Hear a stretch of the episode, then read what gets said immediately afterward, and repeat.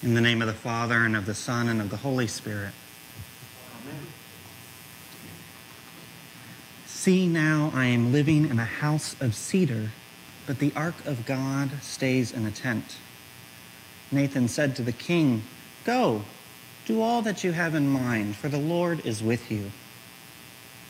What a bad prophet. Everyone knows when you're the prophet, you're not supposed to tell people to do what they want to do. You're supposed to exhort them to change, care for the poor, and honor God. Not go and just do whatever they want. Of course, Nathan learns this pretty quickly. The very next day, he's tasked with bringing news to David of a change of plans. Thus says the Lord Are you the one who's going to build me a house? Of course not. Here, toward the beginning of 2 Samuel, we get an assertion of the divine freedom. God is setting rules and reminding David of the role he is to play as one who receives from God, not as one who gives. But God is also doing more here.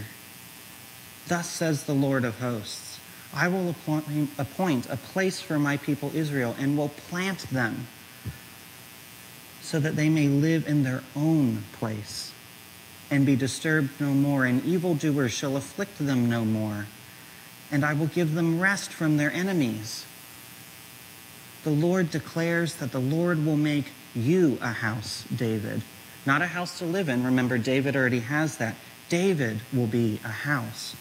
Your house and your kingdom shall be made sure forever before me, and your throne shall be established forever.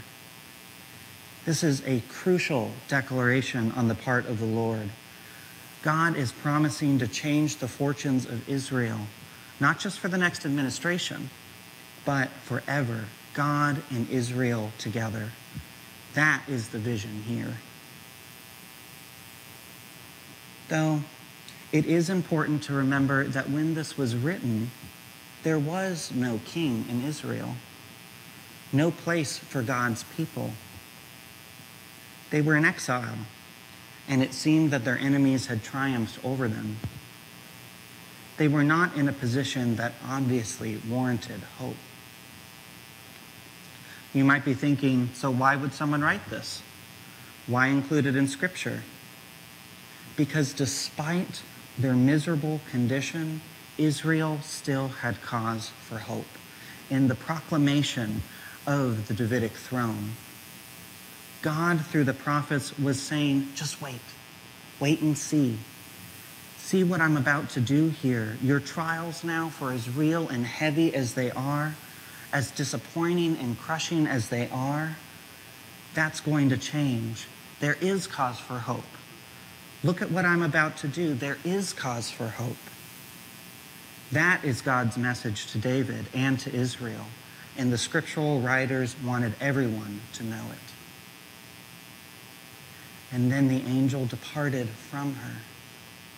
Paired with this reading is another text announcing God's inbreaking into the world. The annunciation of Mary to God, being born in the person of Jesus, was cause for her hope. My soul proclaims the greatness of the Lord. Mary was filled with hope. He has remembered his promise of mercy. Our God is a God who keeps his promises who breaks into the world, who comes to us and visits us as a mighty king and a humble child. In Mary's yes to God, she became a house of God, a holy temple bearing the Christ child for the world. And we're called to emulate her.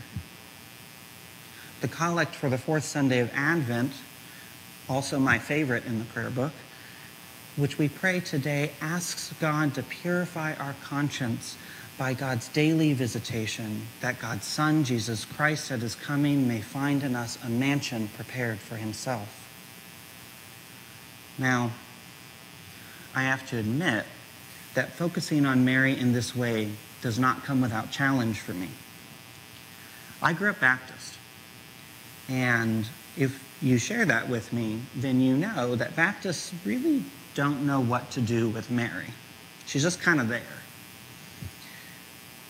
But here I think there is something in the text.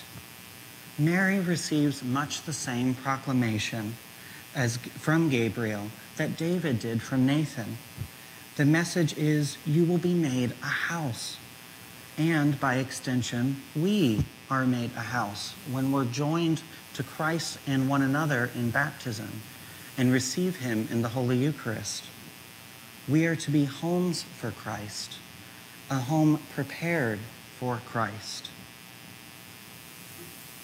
This can be a particularly challenging message to hear, especially now. We were just getting back into the swing of things. And of course, looking forward to celebrating Christmas together. The pandemic has not been easy, to say the least. Isolation, feelings of loneliness, perhaps even feelings of exile, may be leaving many of us saying with David, let's build a temple to worship in. I have a house and all I want to do is get out of it, which is so contrary to how we might feel under different, more normal circumstances. If you're anything like me, you love to entertain. And that's been a real challenge for me during the pandemic. I love to entertain.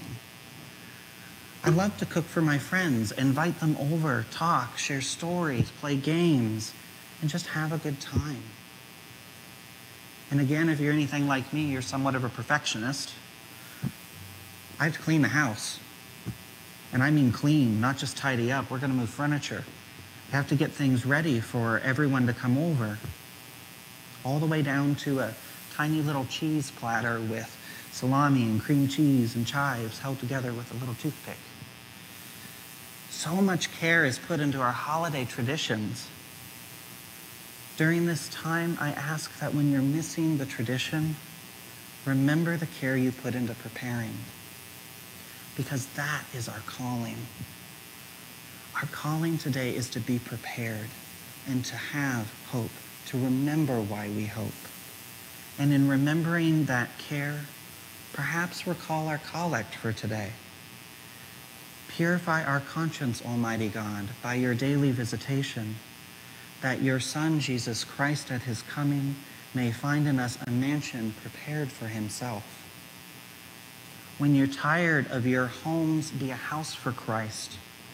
When you're missing normal, focus on how much you care. And something I learned here at St. John's, remember just how deeply communal hope is.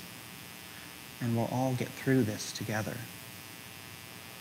And so to God our Father, whose great faithfulness remembers his promises of mercy, and to Christ his Son, in whom is our everlasting hope and the Holy Spirit dwelling among us, be praise and worship forever and forevermore. Amen.